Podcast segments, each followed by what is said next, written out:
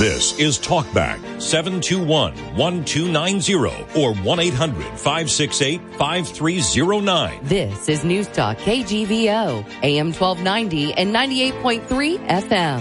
KGVO, Missoula's news and weather station. Hey, welcome everybody. It's a brand new week for Talkback this morning. Talkback is brought to you by Brooklyn Bagel and Bakery for all your New York favorites for the new year. They've got lox, they've got New York cheesecake, they've got cannolis and those delicious bagel sandwiches. Uh, Brooklyn Bagel and Bakery located out on North Reserve. Also brought to you by Phillips Janitorial. Well, they have residential and commercial cleaning, so whether you have your home or your business, they do an excellent job. As no job is too big or small. If you'd like a free estimate, call 260-406, obviously, 406-260-6617. The views and opinions expressed on Talkback are not those of the staff, management, or advertisers. Well, here we are, a brand new week on Talkback this morning. Actually, the first full week, right, of Yes. the new year? Yeah. Yes, it is. There you go. Good to have you along, everybody. That's Nick Christensen over there. Good morning. You're not wearing your Giants sweatshirt only today. when they win. Yeah. O- only Yeah. when they win. Well, but it- they didn't try to win this week. They rested all their players because they had nothing to play for. So Seriously? yeah, they were they were already locked into the five seed of the play or sorry the six seed of the playoffs. So they Right. really had nothing to play for. So they rested pretty much ninety percent of their starters. So, So, so they're in the playoffs. yeah. Oh, okay. Oh, Yeah, they okay. play Saturday. They'll play the Minnesota Vikings. Saturday or sorry, Sunday afternoon they play the Vikings. So hmm. Playoffs okay. are underway. It's All right. official now. Good to know. All right. So I, I, I don't understand all that. That's uh, beyond my comprehension. Anyway, uh, good news about uh, Damar Hamlin. Uh, he, he's tweeting. Yeah. Now, uh, is- has he actually done an interview with anybody yet, or, or? Uh, no, no media, but he's Yeah. been on like FaceTime calls with friends and family and Okay. teammates. So they've shared some of those Good. videos. But That's yeah, he seems to be in good spirits. So Excellent. All right, that's good. To, good to know. Good to know. And you know what's really interesting, and and uh, people have brought this up, and I, I should have thought of it myself. Uh, when he was when he was severely injured, right, Mm-hmm. and the players were all, you know, kneeling and they were praying like crazy, and and, and every player from both teams, right, on the field, all the coaching staffs, all kneeling and praying together, da da da da, mm-hmm. which was celebrated by everybody. Yeah. But when Tim Tebow did it, when he was playing, he was soundly ridiculed. How dare you bring religion into football? So I'm thinking, wait a minute now, come on. We're, we're obviously not being consistent here, right?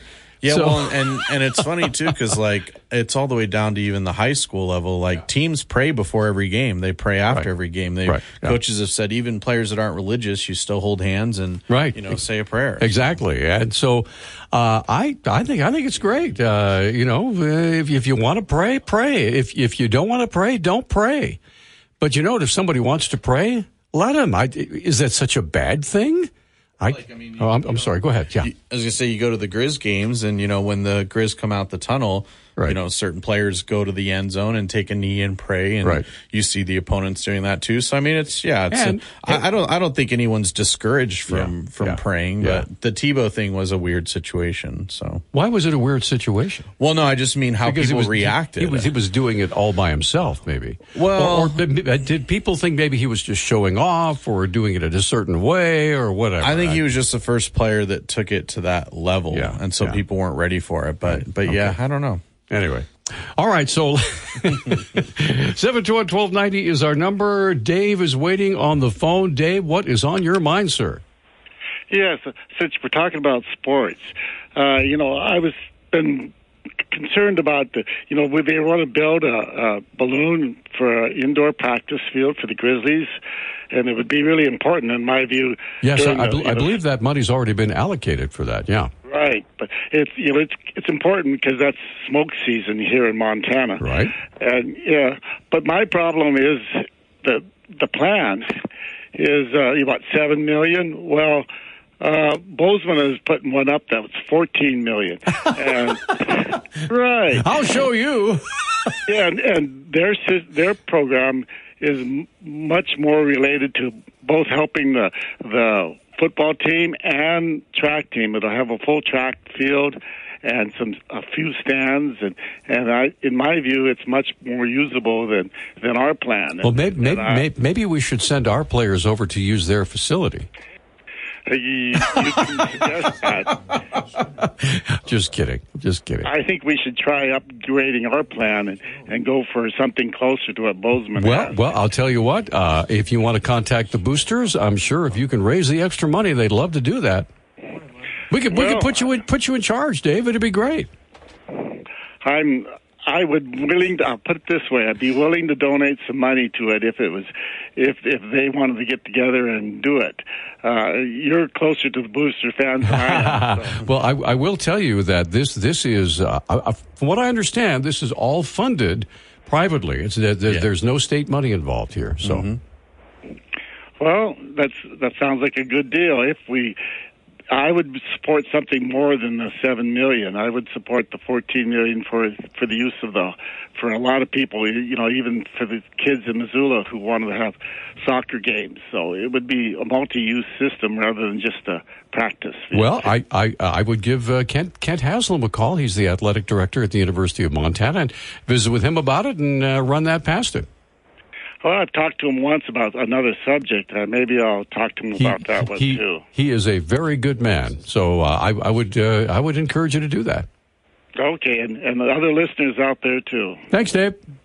Thank Appreciate you. appreciate the call. Seven seven two one twelve ninety is our number. It's open phones, by the way, for this uh, for this first half hour, and then at nine o'clock this morning we'll be visiting with uh, Rob Natelson from the Independence Institute. I think Harry's up next. Good morning, Harry. Yeah, good morning. It's yeah, been a while since we've heard from you. year. Welcome welcome back, man. Yeah, since last year. Yeah. What's up? What's up? Um, yeah, I just wanted to talk about the uh, tax uh, cuts that uh, their um, Gianforte put out wants to do. hmm It sounds great. He's talking about You know, a, bil- a billion. uh, his, his headline is a billion dollars in tax cuts for the state of Montana. Yeah, go ahead. Yeah, it, it sounds great. Yeah, and everybody will be happy to get some money back. But the trouble is, you know, it's I, I think it's kind of short sighted because you know they're probably counting that while we had all the surplus and all that. But that, of course, every almost everybody agrees that that, that came from uh, the federal, you know, shoveling money out. Right. And so now it's it- that it's money definite- ain't to be definitely there. one definitely one time money. Yeah, go ahead. Yeah, so that money ain't going to be there. And further down the road, they're going to all of a sudden come up short. And then, then what we're going to do is going to say, well, we're going to have to start cutting services. And the one service that they most Republicans didn't want in the first place is extending Medicare. And so they're going to start looking at, oh well, we're going to have to cut back on the Medicare now because you know that that just taking too much money. And I I I I think it's really foolish. I really think they should should hold off. You know, if if got another year and they get a surplus, okay, now you know now we got a, a uh, you know uh, a thing that shows that it, it's no more than just the one time thing. You know, it's, So, so maybe they I- should I- maybe we should have put that that billion dollars in, in an interest bearing account and let it and let it just sit there and, and percolate for a year, and then maybe spend the money and use the interest for something else. Yeah, that wouldn't have been bad either. Yeah, just but just the idea that well we're going to cut you know oh, well the sur- surplus so now it shows that we have we're bringing in too much money. You know, like I say, it sounds nice and everybody will be happy to get some money, but in the it's I think it's foolish. You know, not looking too forward. You know, you. Uh, it's like you get a you win a lottery and then uh, then you know oh wow now I can spend like I'm a billionaire when I only got a hundred thousand dollar you know lottery ticket. Well, they, So they, they ran out of they ran out of drunken sailors. So, Harry, we, we got to take a break. Thanks for the call, man. All righty. Appreciate Yep, it. bye-bye. Appreciate it. Uh, up, uh, we've got Len, Skip, and Mr. Wingnut all waiting to visit. It's open phones. So whatever might be on your mind, uh, 721-1290. We're going to come right back after this. Hey, we are back, and you guys are rocking the open phones things today. So let's just jump right back in and get Len on the line. Good morning, Len. Good morning. I don't understand the the the principle about people spend millions and millions of dollars on ball fields and and everything that it takes to chase a ball around, and they holler about what it's going to cost to to provide somebody medical care, but they, they don't holler about what it takes to to build that ball field, and and I don't get it. You know, my dog and cat chase a ball around. They're not heroes for doing that.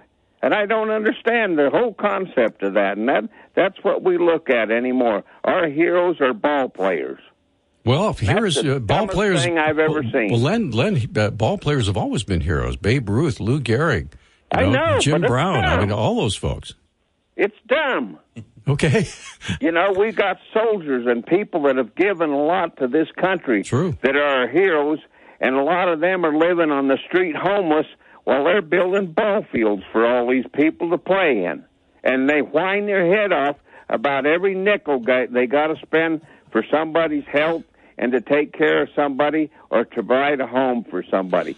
And then the other part of it is they, they whine about that, but you go down to that border, they're feeding those people, they're clothing them, they're giving them beddings and a place to sleep and everything else, while our own people have nothing. I, and I, I just, I don't understand any of it. it is uh, misplaced priorities. That's for sure. You bet. Thanks, Len. appreciate thank appreciate you. the call, sir. Always a pleasure to hear from you. Skip is up next. Good morning, Skip. Welcome. Good morning, sir. Thank you. Uh, I just wanted to make a statement to you, Peter, about something you brought up uh, right near the end of last week, Okay. which I very much appreciated, uh, having to do with um, uh, the marijuana issue in the state and the monies that uh, were spent, over $300 million, if I'm not mistaken, and the derivative from that for the state would, I think, be, I'm going to guess, 50 or 60 million, something like that.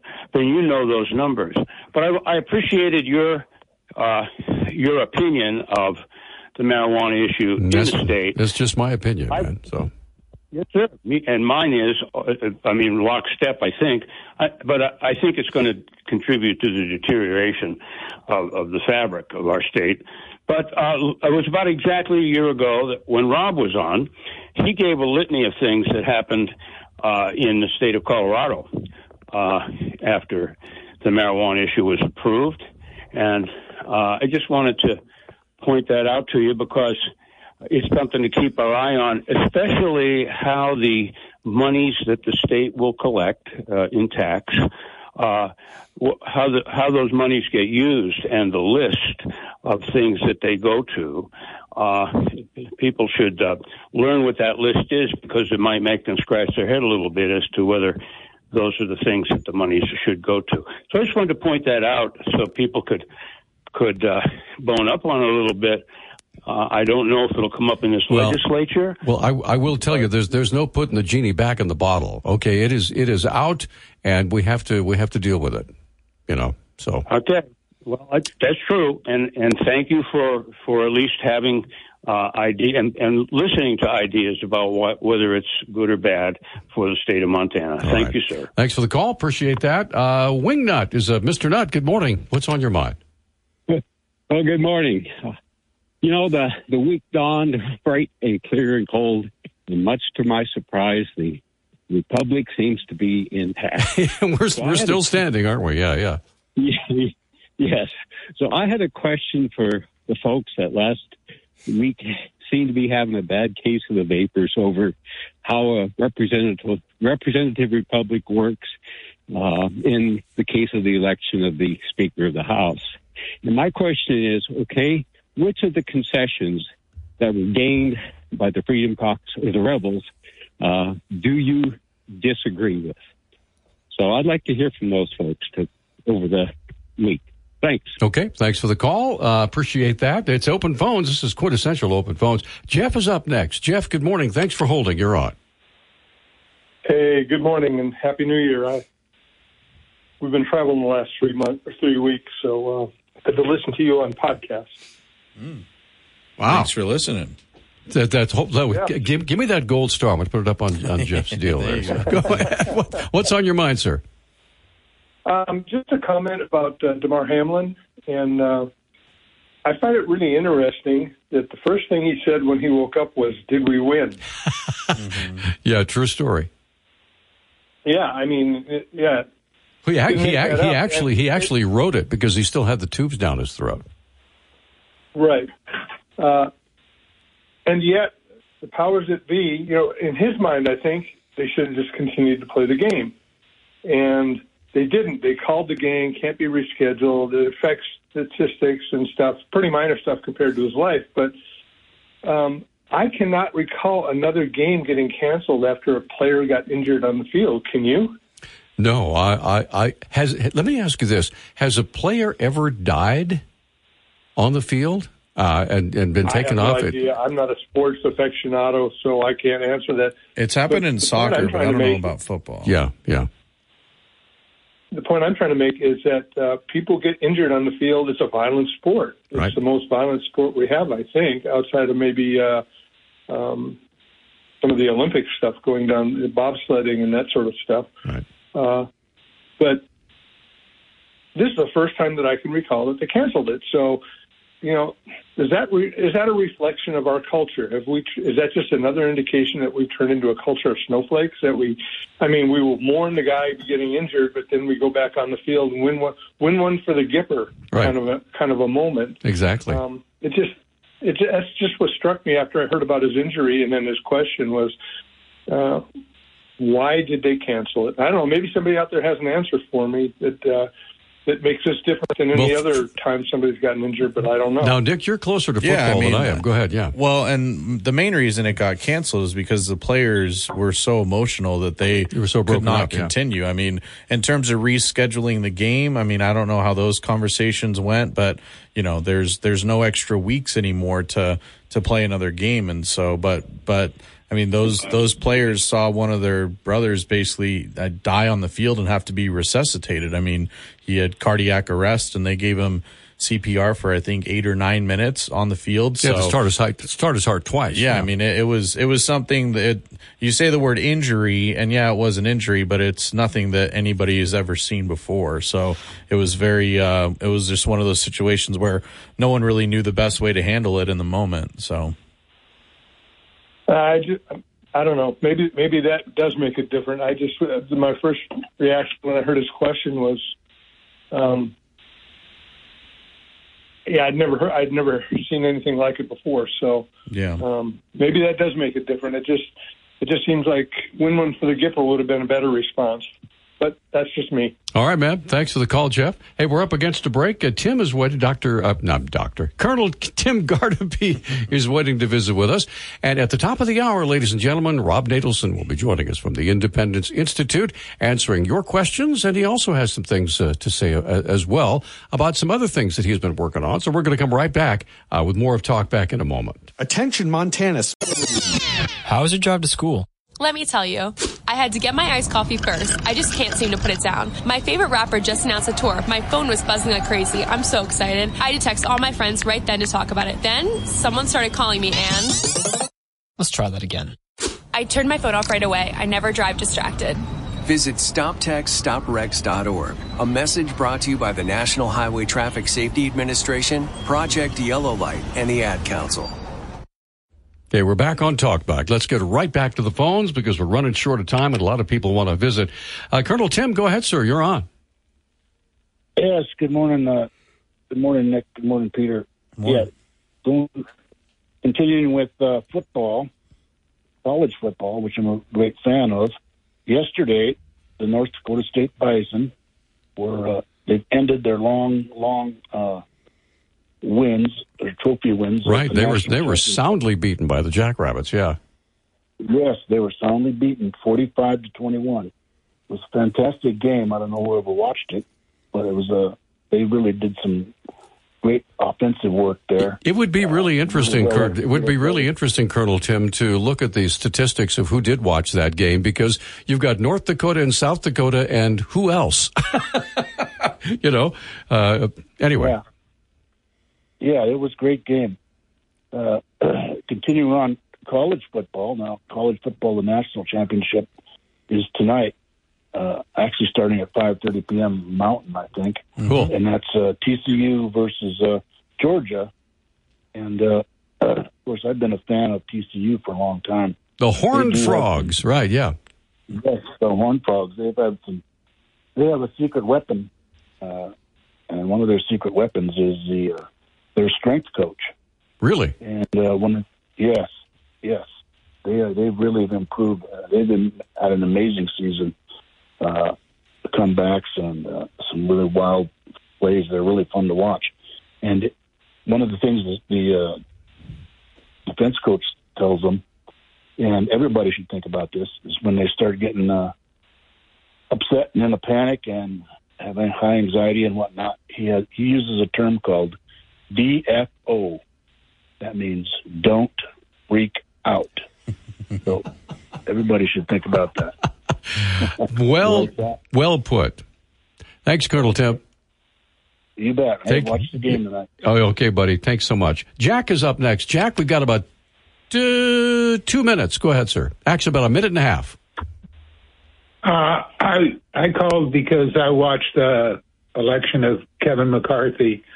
Uh, I thought that was a great lesson in civics. I thought uh, Representative Rosendale explained why why the fight was going on in Congress, and what I found most interesting was that they allowed everybody to see the entire Congress um, working the, those nights uh, which isn't normal. They normally all you see is the electern, and you only see one person, which explains why one person can go in and pass a bill, and you think other people are there exactly working on it. But there may not be anybody else in there.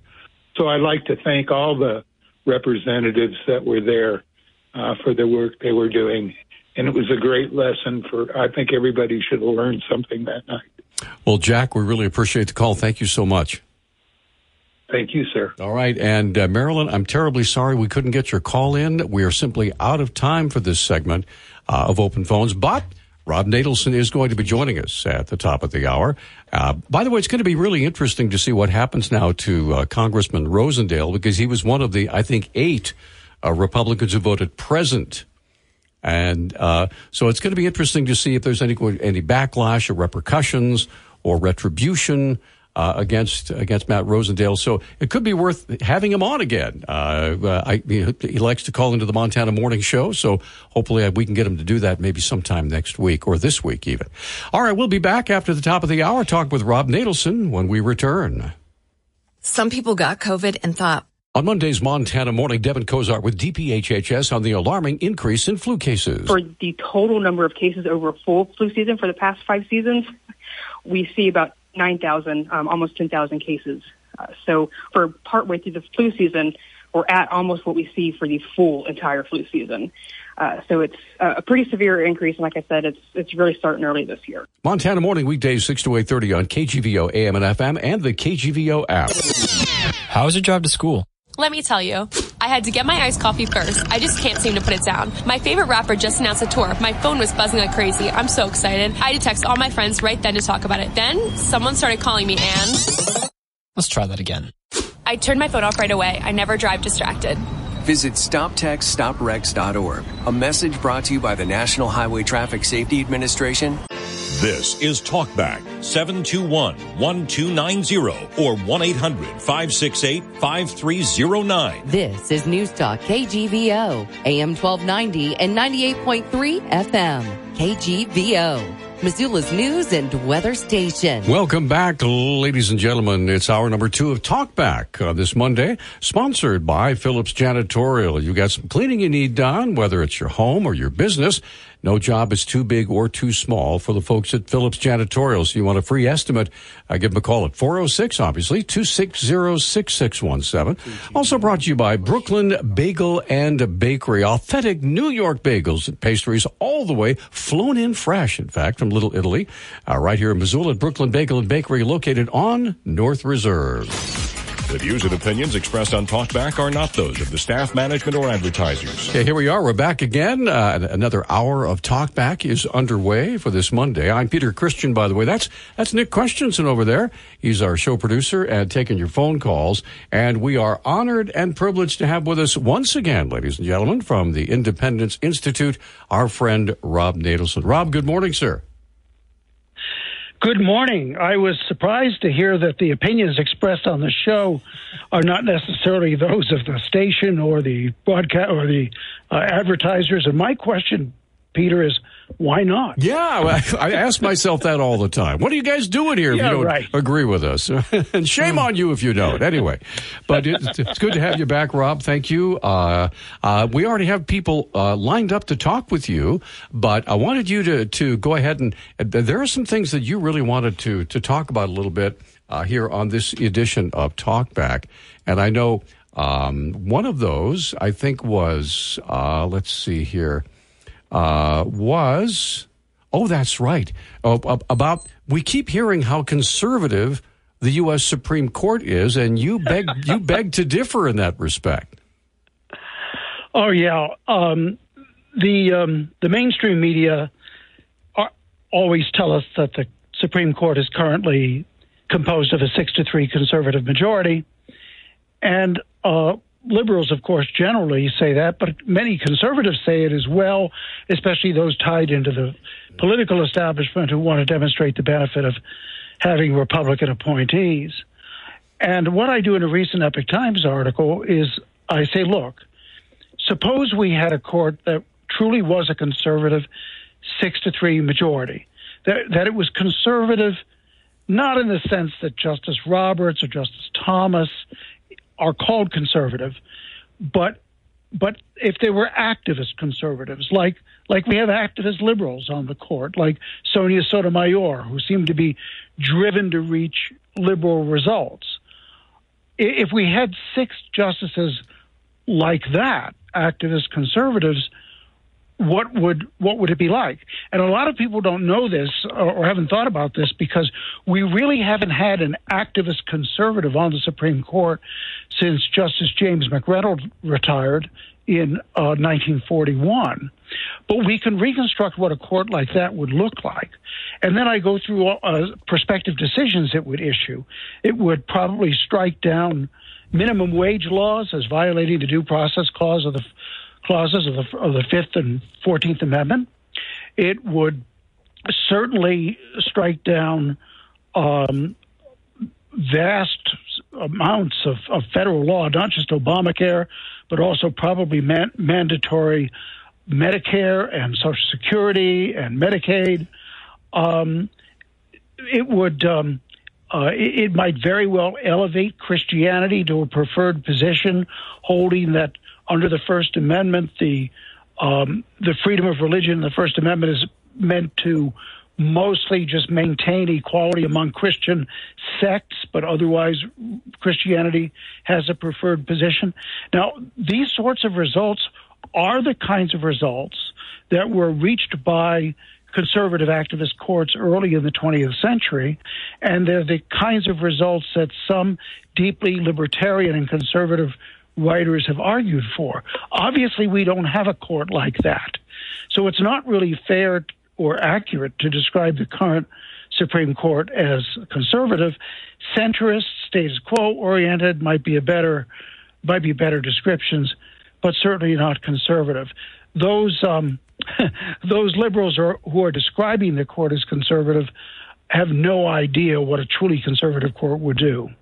Now, Rob, let, let me ask you. I know that uh, Justice Thomas has hinted at retirement uh, uh, in, in, the last couple of years. Do you think he's just going to hang on until the next administration to see if there's going to be a Republican or a Democrat to replace him, or is that even in, in your in your uh, ballpark there? Well, you know, I don't know Justice Thomas. I've met him once, um, and so I can't read his personal preferences certainly justices do, if they can, try to hang on until a president of with whom they're ideologically more compatible is in a position to appoint a replacement. Often, uh, the good Lord takes that decision out of the justice's hands. I mean, uh, Justice Thomas is 74 years old. Uh, I guess he's overweight. Uh, there, there's there are always risks uh, I personally hope he lives another 30, 30 years and serves on the court for 40. But, but um, we don't always you know, we're not always able to make those decisions. You bet. We're up against our first break, and we have Emmett and Skip both waiting to visit with you already, Rob. Rob Natelson joining us. By the way, we have several phone lines open if you have a question for Rob Natelson from the Independence Institute. We're going to come right back after this. For a healthy life. And we are back on Talkback. 721-1290 is our number. Nick Christensen over there taking your phone calls. Joining us on the phone right now is Dr. Robert Natelson uh, from the Independence Institute. Uh, they're over there in in Denver. And folks are lined up to talk with you, Rob. So let's start with Emmett. He was up first. Good morning, Emmett. You're on. Thanks for taking my call. Well, I've got a question and a comment, but You know, um, I was very upset with um, what um, Donald Trump did say about the Constitution, trying to remove parts of it. That I started to have a second look about Donald Trump. But when they persecuted him in the Congress made criminal referrals for what? Aiding and abetting or conspiracy, which is more like almost thinking about it when there's no proof that he wanted to overthrow the government, overthrow our democracy, and it's a republic, not a democracy, or whatever this was. So that, and they admitted they don't want him to run again.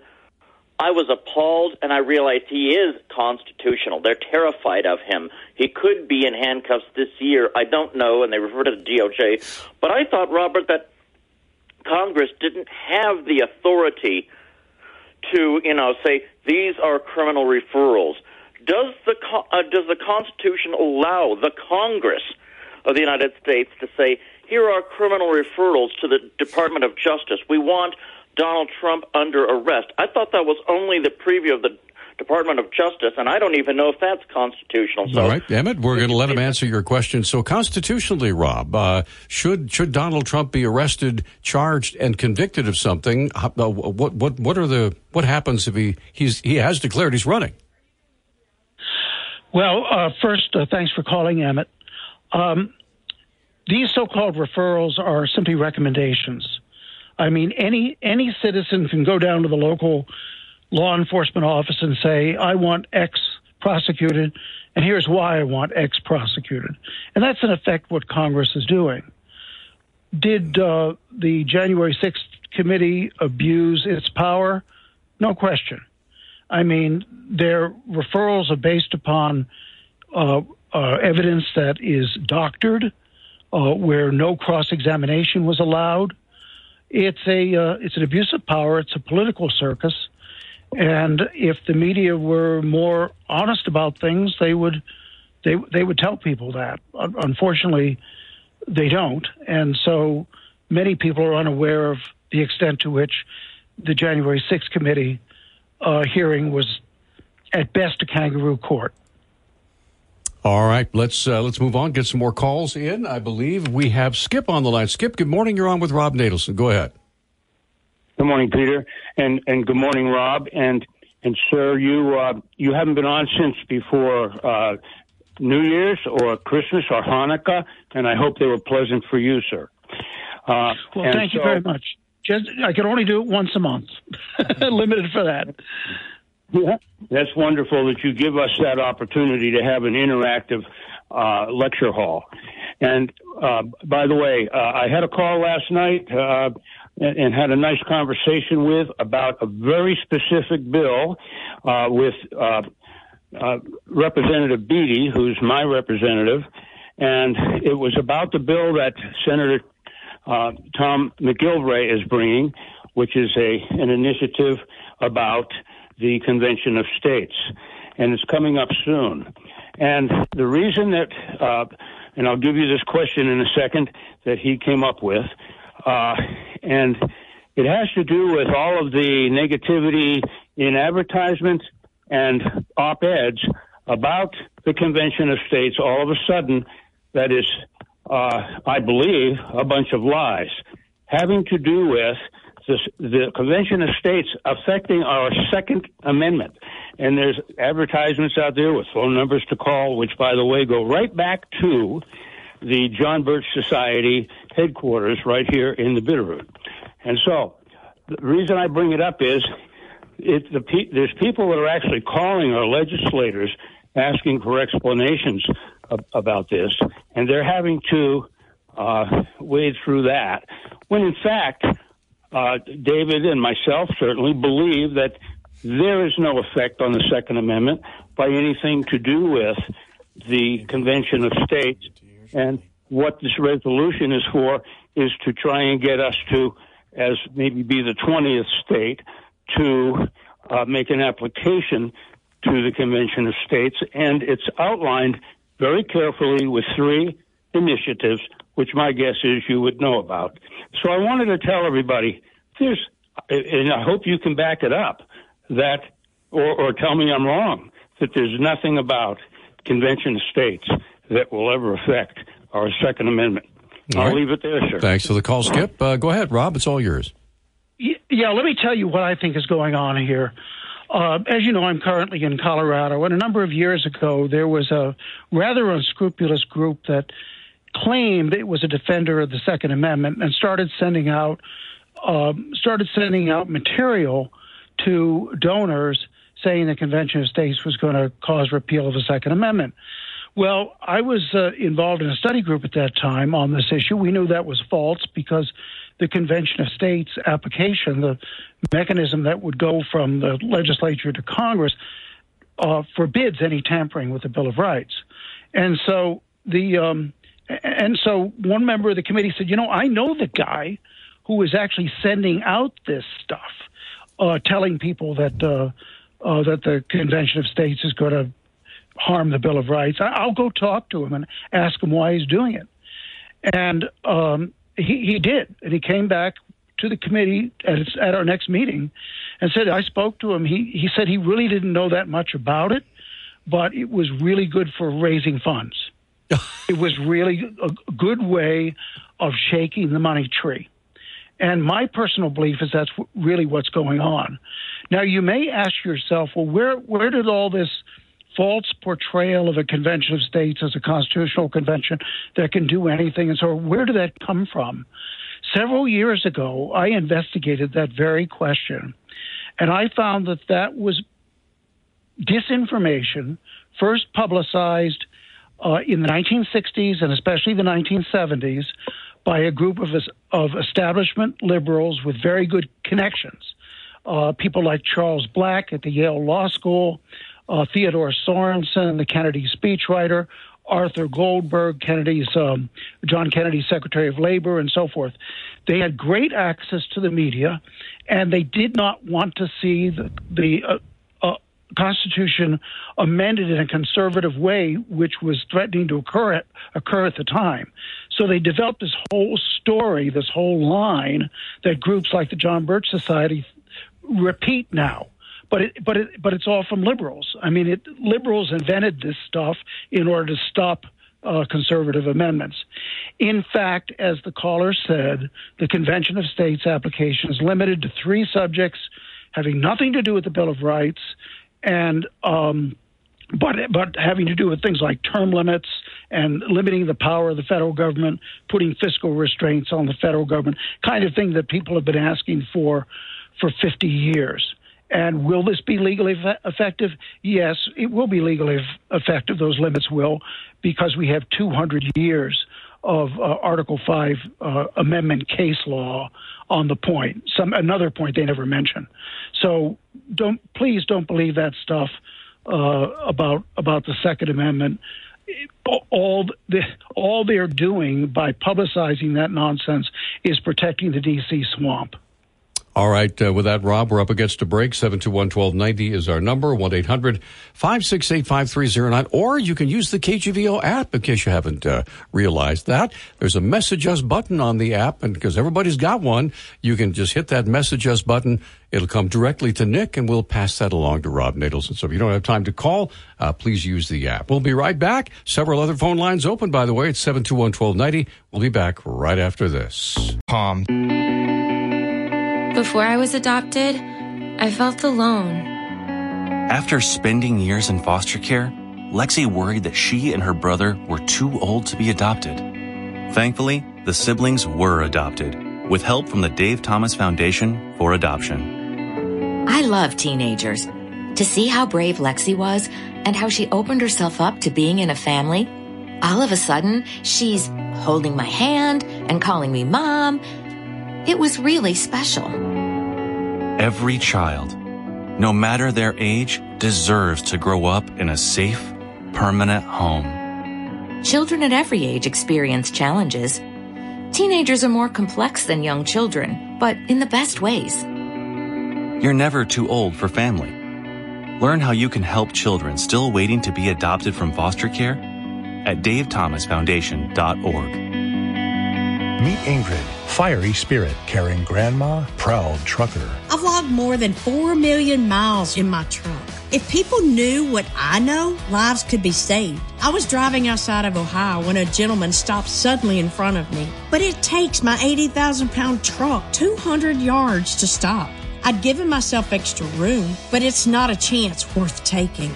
It's our roads. It's our safety. Visit www.sharetheroadsafely.gov. My name is Corporal Bradley Joseph Seitz. Jerry Reed. Kate Weber. These are real veterans facing a real challenge. I have PTSD. And I have PTSD. I have PTSD. Post traumatic stress disorder can happen to anyone, I was still in a war zone in my mind. but treatment can turn your life around. Treatment has really saved my life. To learn about PTSD and how treatment can help you, call your local VA medical center or visit ptsd.va.gov. And we're back on Talkback now. Rob Natelson joining us uh, from the uh, Independence Institute in Denver. Before we get to more calls, uh, I wanted to relate to you. Uh, I had a chance to. We, we talked about this on Talkback actually uh, when Matt Rosendale on on YouTube was basically talking about uh, the naivete of people like me who think that the House of Representatives has 435 people. They're in there pitching, they're introducing bills, they're debating, they're arguing, they're voting, they're going back and forth. But he said that very rarely happens in this in this building, and I was taken aback. So I, I know you wanted to comment on that. Yeah, I wanted to make, make two points. Number one, um, when I made the comment about how the John Birch Society talking points were actually generated, developed, and disseminated by liberals uh, in the in the 70s as a way of stopping conservative amendments. Uh, I, I actually put out a study on that. It documents everything. You can actually look, read some of the articles and things yourself. If you go to the Article 5 Information website, Article 5 Information Center website, that has the story and all the links and so forth. Secondly, your comment about Matt Rosendale, I'll give you a parallel story.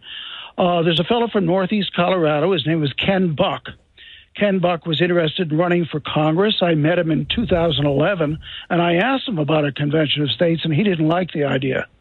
Well, he was subsequently elected to Congress, and he was so aghast that, at what was going on that he wrote a book called Drain the Swamp. You can buy it on Amazon. Drain the Swamp. It's a good book. And in the book, he firmly comes out for a convention of states. This is the only way to cure this situation. Otherwise, it will just go on and on and on until the country slips into bankruptcy and perdition. All right, let's get right back to the phones. Uh, Dave has been waiting the longest. Good morning, Dave. You're on Talk Back with Rob Natelson. Yes, good morning. I was wondering about the president's rights. Uh, does he have a right to destroy uh, documents while he's in office and or take documents home with him after he leaves office, or is or there are laws against taking documents? And um, I'm wondering if he, you believe if he's above the law or not. Okay, thanks for the call, Dave. Yep. Well, I, I think the second part is easy to answer. No, he's not above the law. He's uh, what we call a Republican, small r, Republican magistrate. He's not a king. He's subject to the laws. Uh, as to whether he can destroy documents in office, if these are documents generated within the executive branch, I would say yes. I mean, he is in control of the executive branch, and one of the reasons why we have a what's called a unitary executive, that is to say, an executive with one person at the top, uh, is in order to be able to preserve secrecy. And sometimes, especially in the case of foreign affairs documents, documents need to be destroyed. Um, as to whether he can take documents with him after he leaves, that I can't really answer. It require, requires a interpretation of the statute. I know that presidents historically have coordinated with the government, government to take documents with them. I think the question probably is directed to Donald Trump and whether he actually dotted the I's and crossed the T's regarding the law. You know, I, I just don't know. I mean, I haven't studied that case. All right, let's get uh, Jeff on the line. Jeff, good morning. You're on with Rob Natelson. Go ahead, sir. Hey, Salve, Rob. How you doing? Salve. For those Uh, for those of you for those of you who don't know, don't don't know what we're talking about, salve is a Latin word for hello. Or, or they would Uh, say, "What's up?" what's up? yeah. Or what's up? What's up up, would Rob? be, hey, Uh, quit, quid novi, quid novi. now, now- now that now that we've proven our age, uh, the whole uh, election of the Speaker of the House this cycle, um, the mainstream media has portrayed that as the Republicans in disarray and uh, unable to come together, and you know a minority of extreme conservatives blocking the process. And I view it more as this is real democracy in action. This is how the republic is supposed to work with debates and back and forth. And, you know, we talk about concessions and compromises. Uh, you know, nobody has compromised their principles in this. They've compromised exactly what they want to have as a result of their principles. Um, but I'm at loss of, of words to actually describe it properly. And so I'm asking you, uh, with your expertise, can you uh, can you kind of frame this in a sense that would uh, give people in the listening audience uh, a, a better sense of what's actually happening here in terms of array versus disarray and uh, and uh, freedom versus uh, the authoritarianism of the previous uh, session of Congress and that Speaker of the House? I tell you what. Let tell you what. Here's, here's what let's do. Thanks for the call, Jeff. Uh, Rob, if you don't mind waiting till the break is over to explain that, because we're like less than a minute to our, our break, sure. and uh, that will not uh, provide you enough time to do that. So we're going to come right back.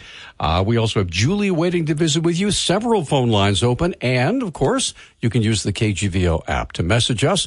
We'll be happy to pass that along to uh, Rob Natelson. We'll be back with more of Talk Back with uh, Rob in just a moment. I never write reviews. Okay, we're back on Talk Back. Rob Natelson joining us uh, from the Independence Institute in Denver. Now, Jeff's question is a good one. Um, uh, how, how, would you categorize what went on uh, last week in the House of Representatives, Rob? Well, Jeff said he wanted me to characterize it in some way better than he could, but he, he characterized it pretty well, I think. It was politics. And uh, the media spin is just that it's spin. I came across an article written by the New York Times which profiled uh, some of the um, uh, rebellious conservatives, and the, ty- the he- headline was something like "How far right are McCarthy's opponents?" And of course, the the the gist of it is that they're falling off the end of the world on the right hand side. I mean that that's just spin. Uh, you probably heard the old adage that uh, that uh, Bismarck said, which was that if you um, that you don't ever want to see either laws or sausages being made, right?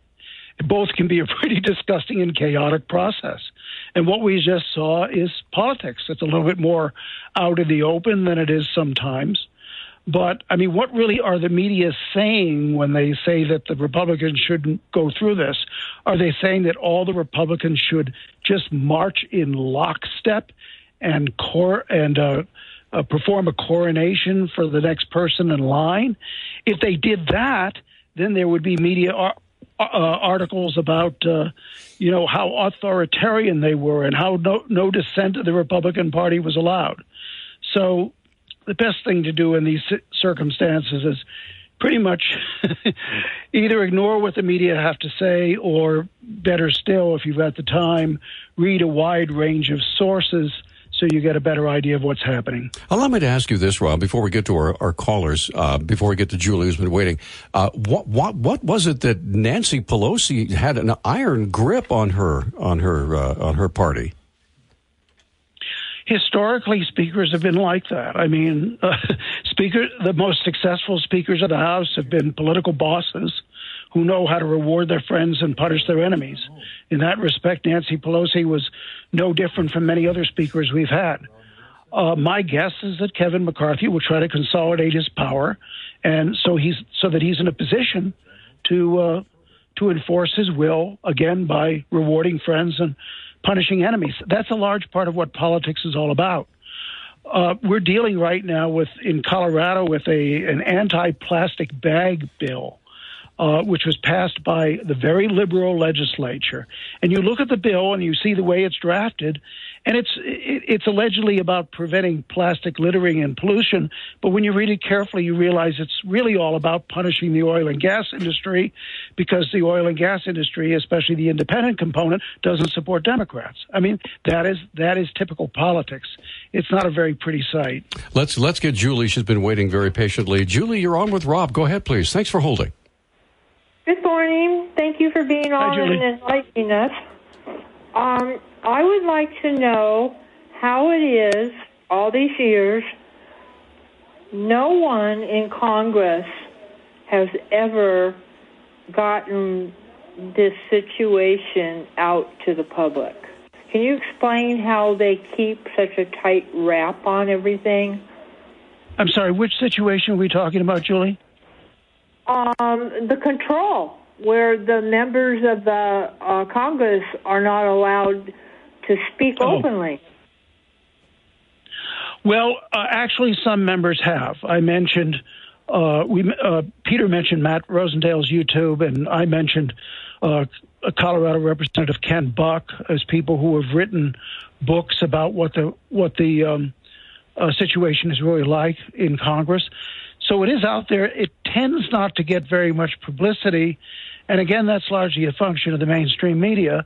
Let me tell you a story uh, told to me by a great Montanan named Richard Stroup, who was a um, professor uh, of economics at Montana State University for many years. He said um, when he was a young lawyer for the Federal Trade Commission, he attended a congressional hearing, and the the chairman of the um, of the committee came into the room uh, early before the committee was to meet and identified some reporter who had said something that he didn't like and just reamed him out with every curse word in the book. I mean, just let this reporter just just just dump the whole load on this reporter. And there were other reporters in the room. And Rick Stroup looked around and said, Boy, this is going to be a big story. You know, uh, committee chairman loses it and and and uh, uh, abuses reporter. The next day, he was shocked to find that not one news source had covered the story. The mainstream media maintain their sources and they maintain their feeling of importance by um, by playing along with the with, with the power structure. I mean, that's what part of what we call the swamp. And so, although books on this subject have been have been written and articles have been written and interviews have been held, they tend not to get the kind of publicity uh, that events, let's say, like the January 6th committee, get that the media favor. Uh, That's just the unfortunate reality. Uh, I, I, I can mention. Will yeah, the. Congress um, be on video from now on and open to the public to see what's going on? Well, C-SPAN actually um, televises a lot of those hearings, and you can see when you look at the C-SPAN um, uh, broadcasts that what M- Matt Rosendale said about there only being one or two people in a room for debate, be, that that's true. I mean, you've got somebody up there at a podium. He's giving a speech. He, there are there are three other people in the room, and they're not paying attention. They're messing with their smartphones. Um, back in back in 1994, a um, uh, the um, uh, a man named man by the name of Bill Richardson, the founder of Gun Owners of America, flew me to his ranch in California to try to convince me to run against Max Baucus for the U.S. Senate. And um, one of the things he told me is that if, if you think Congress is really about debate and analysis and committee hearings and so forth, that's not true. You know, it, it's really it's, it's a completely different organization than most of us think. Thank the you best so much. way. Go ahead, Julie. Thank you, Julie. You know, a good way of thinking about Congress now is it's like a brokerage house. You've got all of, or or or an exchange, uh, of like a New York Stock Exchange. You've got all of these people who are buying and selling favors back and forth. And when the U.S. Supreme Court stopped enforcing most of the limits or some of the limits on the federal government back in the 1930s and 40s and said, well, Congress can spend whatever it wants for the general welfare and can regulate the entire economy. When the Supreme Court took those constitutional limits off, then um, uh, then it took the limits on Congress's brokerage of favors off. So that's really what Congress is about now. It's it's about buying and selling special interest favors. And again, the only way to cure that is through a constitutional amendment, uh, making it very clear what the rules are. And of course, the only way to get a constitutional amendment is by ratification by three quarters of the states of a proposal from a convention of states. And with that, we're up against a break. We have uh, almost all of our phone lines are full. We have Ron, Joe, and Judd, and a host of others who want to visit with Rob Natelson. We'll return right after this. Hey, we're back on Talkback 721-1290. I just had Rob chuckling with my uh, my life verse, Rob. So I guess you hadn't heard that before. No, I had not. You're only young once, but you can be immature forever. There, there you go. there should be a bumper sticker. All right, let's let's move on. Yes. Lots of folks want to visit with you. Ron, you're on with Rob. Go ahead. Yeah, uh, my question is this: you know, uh, Congress uh, can do about I don't know, but uh, certain people should, I think, maybe be held up to accountability for pushing, mandating, and profiteering off what, what now looks like a more deadly than helpful vaccine. How do we do this, or is certain people above accountability? That's a very good question, Ron. Thanks. Uh, Rob, what do you think? Well, the easiest answer to that is get the federal government out of health care. I mean, the um, promotion of the vaccine was done by this uh, CDC and the National Institutes of Health, uh, two federal health agencies. I don't understand why we need federal health agencies. We have 50 states. They all have their own health agencies. We have the District of Columbia. It has its health agency. We've got literally thousands of health agencies around the country at the local level. We have dozens upon, I should say, scores of universities that do research uh, on, on health related matters. And that doesn't even mention the research faci- facilities of the pharmaceutical um, industry. The reason the um, uh, the federal government was able to get away with the overselling of vaccines. And by the way, I was vaccinated myself, as I think elderly people should be, but that doesn't mean that everybody should be. Um, the way they were, the reason they were able to get get away with overselling it is because they were the people at the top. It wasn't a matter of different health agencies reaching different conclusions and consulting with each other to try to work out what might be the best plan. Uh, you had one or two people like Anthony Fauci at the top. Whatever he said, the media glommed upon, and that became holy writ. So, a lot of what's wrong with the country, including that, in my view, is uh, due to the fact that we have a federal government that is far overgrown uh, what it is good for. Um, now, as for holding people accountable, I don't think that people like Anthony Fauci will ever be held accountable. I mean, I think that's the the reality. I don't. Most people in Congress who are doing horrible things to us will never be held accountable. All we can do is fix the system. This is a systemic problem, even more than it's an individual culpability problem. Well, and it has to be addressed by fixing the system. Well, I'm going to ask you this: what what form of retribution would that take? I mean, uh, uh I, in other words, how do you how do you uh, uh, uh, address someone like Anthony Fauci, who is not a government official, uh, is, is, a private citizen, if you will. I, I, how, aside from some sort of civil penalty, how, how do you go, come back? What's the comeback on well, something like that? Yeah, that's a good question. I mean, he may very well have governmental immunity for what he said and did. There is a traditional rule in the United States that uh, government uh, officials and government entities are immune for what they did, uh, except in certain exceptions and unless there's a law waiving that immunity. So there, realistically, as I said, there may be very little that can be done. I mean, I suppose when uh, the Republic now that the Republicans have control of the House of Representatives, they could drag him to a committee meeting and ask him questions that would humiliate him. But I mean, that is not quite at the level of overselling a vaccine, which may have caused many many needless deaths. All right, we've got we've got a lot we got a lot of folks That- that, that- that's what I say. There probably there probably will never be individual accountability for these people. Gotcha. Let's get Joe on the line. My apologies, Joe. Good morning. Thanks for holding. You're on. Please go ahead. Thank you. Yeah, uh, I'm glad the drama with the Congress is over, but I'm also, I would say, if I was in a foxhole and I had a choice between uh, being in there with Tester or Daines or Rosendale, I think I'd want to be with Rosendale. But, uh, you know, I think I wanted to mention what John Lott said the other day. He's, he was talking, and Peter, you can kind of help me with this because I'm paraphrasing what he said, but he said we have some pretty good laws and constitutional protections already.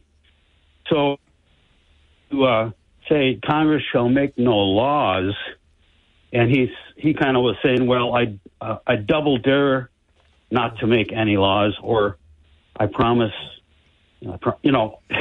Tell me what he said. Hey, well, he, basically, he was saying it, it, it was so clearly uh, stated by the the founders of the Constitution with the with uh, the Second Amendment that it simply can't be stated any more clearly. Yeah, and he- so we're going to say, well, I promise, I double promise, I triple promise not to make any laws. And I don't know if he Okay, was well, referring to the. Yeah, let, go ahead. If I, if I can, if I can respond to that, the fundamental problem with the federal government right now is that the U.S. Supreme Court has interpreted several clauses of the Constitution to give the federal government more power than it's supposed to have. So the question is, how do you repair the damage that the Supreme Court did with those decisions? And the founders' answer to that was you pass a constitutional amendment overruling the decisions. In um, in 1793, still we're, we're still talking the founding era, the U.S. Supreme Court issued a decision which expanded its own power greatly. The founders were still in control of Congress. They were in control of the state institutions. They said, This is wrong. The court has misinterpreted the Constitution. And so what they did is they passed a constitutional amendment. It's the 11th. You can look at it, which clarifies what the rules are. And because a constitutional amendment is difficult to pass and it represents a consensus of people, constitutional amendments are honored. And, and the 11th Amendment certainly has, continues to be honored. It's a very powerful constitutional tool. So what you do is you pass a constitutional amendment which says something like, uh, when the when the Supreme Court claimed that under the Commerce Clause, um, uh, the uh, the Congress can regulate the entire economy.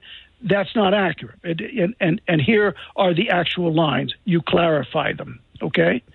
Now you might say, well, how do we know that's going to work? And I would say, with Patrick Henry, the lamp of experience is our guide to the future. Constitutional amendments do work. Now, I don't know whether John uh, Lott was uh, addressing the history or if he's aware of the history, but it's it the history is really dramatic. Again, if you go to the Article Five Information website, I've got an article about it. Every single constitutional amendment we've passed uh, has had some effect, and most of them are still in full effect, with the arguable exception of the Ninth Amendment and the um, 18th Amendment, because the 18th Amendment was prohibition and it was repealed. They continued to have effect. Some of them were passed 200 years ago, and they continue to have effect. We're to So, uh, short of revolution, it is the it is the, the, the strongest remedy that you can apply, and it's amazing that we have not applied it uh, amid all the federal abuse in recent years. We're going to come right back in one minute. Uh, we have still have uh, we have Judd, Tony, and Aaron. Try to get as many calls as we can right after this quick timeout. Welcome to the C. Okay, we're back. Uh, Rob Natelson joining us uh, from the Independence Institute. We have uh, brand new callers who've never been on before. So, Judd, you're up first with Rob. Go ahead, please. Good Hi, morning, Judge. Dr. Natelson. Hi. Still there? Uh, I'm here. Last time, last time I talked to you, I asked about habeas corpus. The time before that, I asked about standing. I'm still in a muddle. Uh, we have we have guys in a gulag in Washington D.C. Uh, why uh, Why does nothing happen? Whose ass do I have to kiss to get something to happen there? Can you and I both throw in 35 bucks, hire the Sekulow brothers, or why does it seems like we're all sitting on our hands? Am I am I missing something? uh, The eternal question. All right, thanks for the call. I, obviously, talking about the January 6th detainees who are still haven't been haven't faced justice yet. Right. Um, you know, I don't know the answer to that other than to tell you again, it's part of the systemic problem. Uh, until you fix the system, these things are going to keep happening. You know, uh, you can you can deal with symptoms or you can deal with the disease. If you deal with symptoms, you might get some temporary relief, but then they all come back. But if you cure the disease, then you've dealt with the symptoms permanently. All right, up next it is Tony. Tony, thanks for holding. You're on with Rob Natelson. Go ahead, sir. Hey, Rob. Um, I, Hi, Tony. A couple things on my mind this morning. Uh, one is is is the Convention of States, which I am uh, I am absolutely for. Uh, I, I'm curious what you think. Just a single balanced budget amendment would do to Congress. It would take away so much of their um, ability to make deals. It would take away the necessity for the Federal Reserve to continue printing money. Uh, it, it would be a much less sexy job to be a congressman if it were required that you had a balanced budget amendment. And I say that simply, what does it raise this odds of, of the Convention of States working if you have one single item, a balanced budget amendment, that all people can get behind? The second part of the question is, and you probably answered this, I don't know, I haven't listened to your entire program. Uh, is there any effect on the Second Amendment by the Convention of States? Okay, thanks for the call. Go ahead, Rob. Great, great question. The answer to the second question is no. The Convention of States is limited to three topics fiscal restraints on the federal government, reductions in the size and scope of the federal government, and term limits. Nothing to do with the first, with the Second Amendment, or frankly any other part of the Bill of Rights, except it might be might help to shore up the Tenth Amendment and the Ninth Amendment a bit. Um, balanced budget amendment, you're right. Uh, that one change, if the balanced budget amendment were well drafted, would would uh, be an enormous improvement. And it's not just for fiscal reasons either. When I was at the University of Montana, I learned that a lot of bad stuff comes from the federal government, is funded by the federal government, because Congress can simply write checks without worrying about the revenue. They can simply borrow the money. A lot of uh, bad social programs uh, or um, uh, politically correct or woke projects wouldn't get funded if the federal government had to run a balanced budget because they would have to fund Social Security, they would have to fund d- defense, um, and and and core uh, core responsibilities like that. They wouldn't have the money to spend on uh, miscellaneous things that that tend to corrupt the society. So I've often, often thought that social conservatives should be getting behind a balanced budget amendment as well. The, the, the one rub is this balanced budget amendments differ. We have experience with them in the States over 150 years now, more than that. Some of them work very well, others work less well.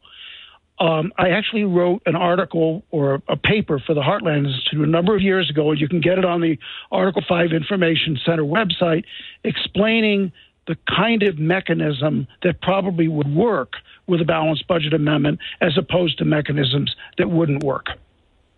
All right, we have time for one more call. We have, we have about two and a half minutes. So uh, go ahead. Go ahead, Aaron. You're on with Rob. Got about two minutes. Good morning. Thank you for taking my call, and good morning, Rob. Good morning, Aaron. um, so I heard through the grapevine, or I, I guess I had a, it presented to me that the um, the that with the 14th Amendment and the and the and the Fifth Amendment that they require a grand jury for any um, for any felony convictions or language similar to that. And I was just wondering what you think of felony convictions. And I, it was presented that all felony per convictions would be overturned in those states that do not require a grand jury um, for for a felony conviction. Montana being one of them, and California being another. That those all all those convictions would be overturned, and those inmates would be released. Have you heard anything about this? Okay, thanks. Thanks Yeah, for the call. let me try to- we me got about a minute and a half, that. Rob. Go ahead. Right. Um, the, the Bill of Rights requires a grand jury indictment in federal court, okay? Not necessarily in state court. The U.S. Supreme Court has applied the 14th Amendment, and I'm not sure they're right about this. They've applied the 14th Amendment to um, mandate that certain parts of the Bill of Rights also be applied to the states, that the states comply with the same rights that the federal government has to comply with. However, the Supreme Court has never done that with the grand jury. And so the states still have flexibility. They can elect to go the grand jury route, or they can they can uh, prefer a uh, or proffer uh, a uh, an indictment or a, a criminal prosecution in other ways. Until the U.S. Supreme Court rules that grand juries must be used in state criminal proceedings, then the Montana system uh, is consistent with the decided constitutional law. Rob, we are out of time. Uh, tell folks how we can get more information about your books and where we can find them. Well, I'm going to promote again the Article 5 Information Center website because the Article 5 Information Center has all kinds of material on the Convention of States mechanism we've talked about. I did my research on it long before the organization Convention of States ever existed. It's very, very heavily documented. We are out of That- time, that's Rob. That's a good place to start.